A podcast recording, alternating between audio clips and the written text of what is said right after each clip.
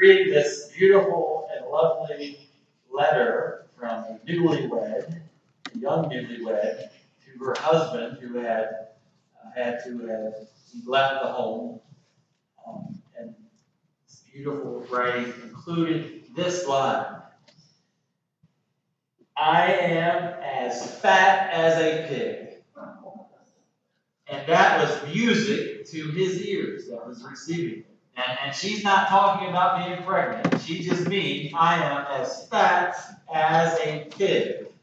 And that line there in that love letter is words of assurance to this young man who is reading this letter. That was from his wife to him. There are other letters that we read in this that were from out on the road back home. So from husband to wife this case. And they read uh, in very similar ways. I was weighed the other day and was 171 pounds. So you see, I'm pretty fat.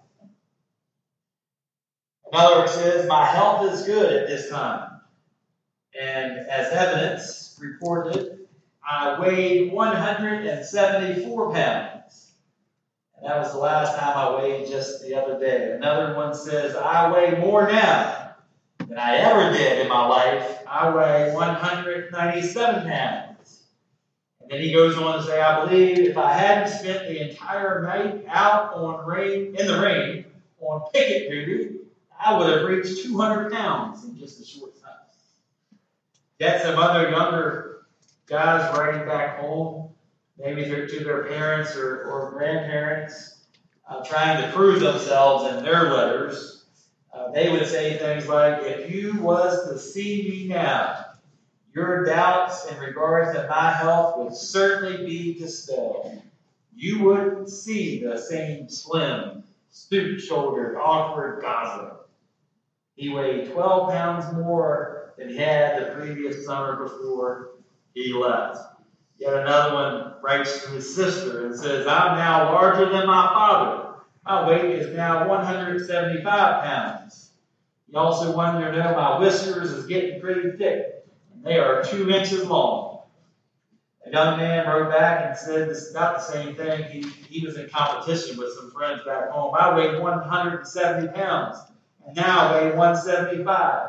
If I keep on, I'll weigh 180 before long father wrote to me that John Reese said I weighed 170, and he said he weighed 177. He only is two pounds larger than I am, and I will get him if I don't get sick. And more letters shared the same. These are letters from the American Civil War. And what's really interesting here is that uh, prior to the Civil War, letter writing really wasn't much of a thing for the ordinary household. Um, because ordinary families in, the, in our country lived together or on the same compound or right down the road or street, so there was never really any need uh, to send a letter for most people. Um, it was the Civil War that really helped our country to develop the art of the letter. And so it may, might sound odd or weird for us to hear a wife brag about being fat as a cow. Or for young soldiers out in the field to write back home and be so obsessed over their own weight. Um, but what they were doing was sending words of assurance. Assurance that I am okay, or your kids back home are okay. Uh, because it was, needless to say, uh, very difficult out in the battlefield, but it was also troublesome at home as well. And so, for many of these families, that all the, the men were going out uh, to the battlefields, uh, the women were left at home to do all the work, much like today. Women do all the work uh, out in the workplace and at home. That hasn't changed. Uh, but back then, you know, that, that was the story.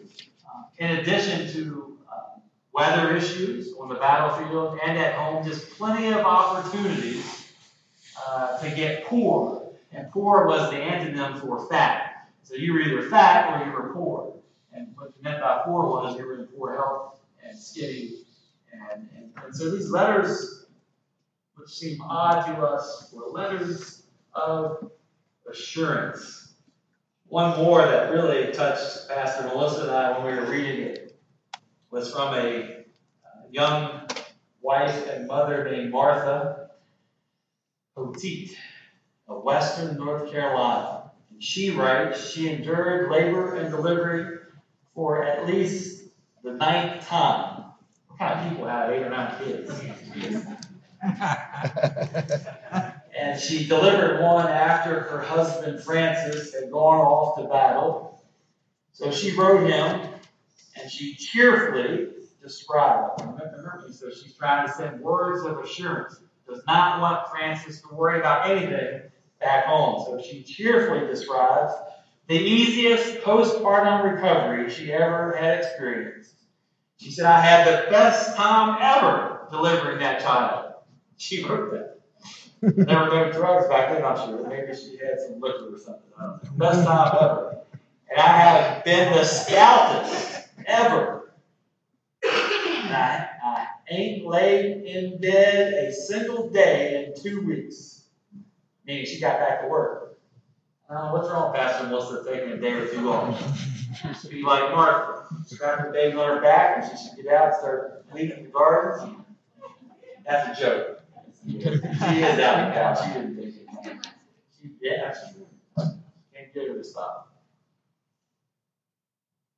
Of the baby, a girl, she was waiting to name until Francis came home. Martha could report no weight because scales and doctors weren't around in the Blue Ridge Mountains at that time. She had a better idea. She laid the baby's hand on a scrap piece of paper and traced around it carefully cut it out, and stuck it into the envelope. Some days later, in a long besieged trench outside Petersburg, Virginia, Francis, the father, opened that envelope and held his new daughter's hand. And that's the actual, it's blown up, but that was from the Smithsonian. So that's his daughter's hand that he got to hold uh, in the battlefield. And so, again, just a letter of extreme assurance in the midst of a difficult time. Your husband and father in battle in Petersburg, Virginia, and she's back home with eight or nine kids and, and tending to the field and the farm uh, and a brand new baby. Words of assurance. It's exactly what is at the forefront of these letters that we've been talking about, these pastoral letters from the Apostle Paul, first to Timothy, and now today our passages from Titus. Letters of assurance, of encouragement, of hope, reminding them that they are not alone in the midst of this work. Titus, just uh, another one of the Apostle Paul's right hand men in terms of spreading the gospel all throughout the land. Um, he's now particularly left behind, Paul says. I've left you behind on purpose in this place called Crete. And Crete was does not have a very good reputation. In fact, I believe that's where we get the term Cretan. So when your kids are acting up or whatever, you say, put me in a Cretan. Uh, Cretans had terrible reputation of being unruly, uneducated, um, and just behavior off the charts, I guess, for that time. Ungodly. Um, in reality, it, it's probably um, not the case. They were just not like what Paul was used to or the people uh, from more sophisticated places. But it was a difficult place to serve and an isolated place to serve. And Titus is here for some time, and we can't imagine, we don't know, but we can imagine uh, that uh, as the Apostle Paul is always writing for a purpose, usually something going on at a particular place that needs to be corrected. Uh, in this case, for Timothy and for Titus, we don't know what comes first, but maybe Titus wrote off a letter uh, to the Apostle Paul. Maybe Titus, like Timothy, wrote a letter and said, hey, um, if something doesn't change quickly, I'm going to quit because things are so terrible and so awful here. Uh, but we get this letter to Titus, and we get a lot of the same that we get from Timothy in terms of encouragement. We get a lot of the same uh, clues of some of the things that are going on. Some of the people in Crete are ungodly and not following Christ in, in, in way at all. We also get some, not just that there are some outside influences of things going wrong, but also some false teachers within the church. And so Titus is dealing with this as well. And so we get these words from the Apostle Paul. Um, some words of correction, some words of reminding Titus of what to do and what to say, how to maybe reset the church. Hey, I told you the leaders of the church should be like this. So we get some of that. And then ultimately, uh, just words of assurance to him. I like that uh, in this chapter 3 as the letter is closing out. And maybe again, just imagine, you don't know for sure, but maybe Titus has written a sort of letter that says something along the lines, these people, these people are acting like this or that. And so I like this word of assurance from the Apostle Paul and maybe he's reminding Titus that, hey, we used to be like these people. Because Paul says very carefully in verse 3 we were once foolish, we were disobedient, we were deceived and slaves to our own desires and various pleasures too. We were spending our lives in evil behavior and jealousy. We were disgusting and hated other people. And so maybe, just maybe Titus had written that in the previous correspondence that these people were acting like that. And Titus says, hey, wait a minute, Titus, step off down off your high horse for a moment. And remember, we were just like them. But, a big but here for Paul. I said big but, and nobody laughed. When God, our Savior's kindness and love appeared, He saved us because of His mercy not because of the righteous things we had done. He did it through the washing of new birth and the renewing by the Holy Spirit. Paul said there's hope here even for them because there was hope for you and I. We were once like that, but by God's kindness and love, through the renewing of the Holy Spirit, which God poured out upon us generously Jesus Christ our Savior. So since we have been made righteous by His grace, we can inherit, we can inherit the hope for eternal life. Then he goes on to say, I want you to insist on these things, so that those who have come to believe in God might give careful attention to doing good. These things are good and useful for everyone. So always in these letters, and this is no different, Paul midst of correction encouragement and assurance is laying the groundwork that the way out, the way along the path, always is paved by the grace of God. So the ultimate words of assurance that Paul's going to do, just like these letters in the Civil War. You know, I am doing okay. I may be in these chains, but my heart is fine. I'm physically doing just fine. I might be, you know, just coming out of the shipwreck, but I'm all right. I'm healthy, I'm good, I'm ready to go to the next place. Um, I hope you're doing well too. In fact, let's get together real soon. So he's going to do all of those niceties in terms of words of assurance. But then he's always going to come back to the ultimate word of assurance, and that is grace. Because what he wants Titus and what he wanted Timothy to do, and what he's reminding himself, and then ultimately this letter is to us here today, is he's reminding us that Christ has died and Christ is risen, and Christ will come again. That's the gospel. Uh, and what the gospel promises is that as we wait for the ultimate victory for Jesus to return, life's not always going to be rosy, peachy, and clean. Amen? Life's sometimes going to be difficult. In the meantime, sometimes life is hard. In the meantime, sometimes spreading the gospel, which Titus and Paul were charged with, which ultimately you and I are too, sometimes that job is hard. Sometimes that call on our life is hard. Sometimes just living out the gospel. Sometimes we revert back. Sometimes you and I still today are foolish, disobedient, deceived, enslaved to our own desires various pleasures too. Sometimes we spend our lives in evil behavior and jealousy. Sometimes even you and I do that. Sometimes we might even do it this week. I know that you will. Right, I will too. It might just be for a moment when we're tired or we're hungry, like those Snickers commercials. Or when somebody just makes us real angry, we'll revert back to that. We were once like that, but then we are reminded here in this letter, the big but, but, but, because of God's grace and His mercy and His generosity that was poured out on all of us, not because we deserved it, but precisely because we don't deserve it. We call it God's grace was given to us. Then we can snap out of it. Then Paul says the saying is reliable. Because of God's grace, we can go forward, giving careful attention to doing good. And then that doesn't just turn our life around in the moment. We do good works and do good things that are useful to everyone around us. That's where the gospel comes alive for us right now.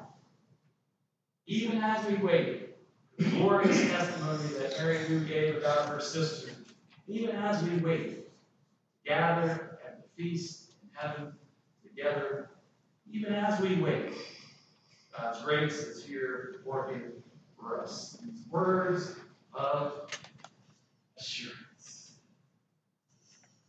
In the middle and the waiting, as we wait for the blessed hope and the glorious appearance of our great God and Savior Jesus what kind of preacher would I be uh, if I left us hanging on that story of, put the little hand up again, Marlon, of this little girl whose dad held her hand on the battlefield in Virginia in the middle of the Civil War. Don't you want to know the rest of the story? Did he ever get home and hold her hand for real? Well, Pastor Melissa and I wanted to know that as well, so I did some research I looked up their names and I found the obituary of Francis Marion Poteet, the little girl's father. He died at Cleveland County, North Carolina, April 3rd, 1902. So he did make it home. He got home and he got to hold his little girl's hand. He died eight hours after the death his wife. So they had been married for 54 years. He died of a broken heart after a full life together. She had died earlier that day. And then the obituary gives us these words of assurance, grounded and actually uses the right word when it says to us, those years together encompass perhaps the most difficult events any people ever had to endure the terrible Civil War and the Reconstruction period that followed, that they both lived to exceed the biblical three score and ten, in spite of their life experiences is a miracle that must be attributed to the grace of God rather than to the pioneer parties. This writer of the obituary must have been a fan of the Apostle Paul. Not because of anything that they had done did they survive those terrible years of being separated by the Civil War, and then further the Reconstruction period when they were trying to put their lives back together with all those kids at home. It's hard living with kids in a normal day, alone when you're trying to put the country back together. And they do it by the grace of God. Now, may none of us ever have to go through what this family had to go through. But we will go through battles nonetheless. Some of us here are in the midst of a battle right now, maybe with yourself or with your family or with life in general. And we will all have those moments. Remember in those times words of assurance from the Apostle Paul to Timothy, to Titus, to us. These words from God. We don't have to go it alone. And that is through the grace of God that we've made it this far. And it's through the grace of God that we'll make it to tomorrow. All while we wait for the blessed appearance of God's Son, Jesus the Prince. Amen. Amen. May God's grace be added to our word today in the name of Jesus. Amen.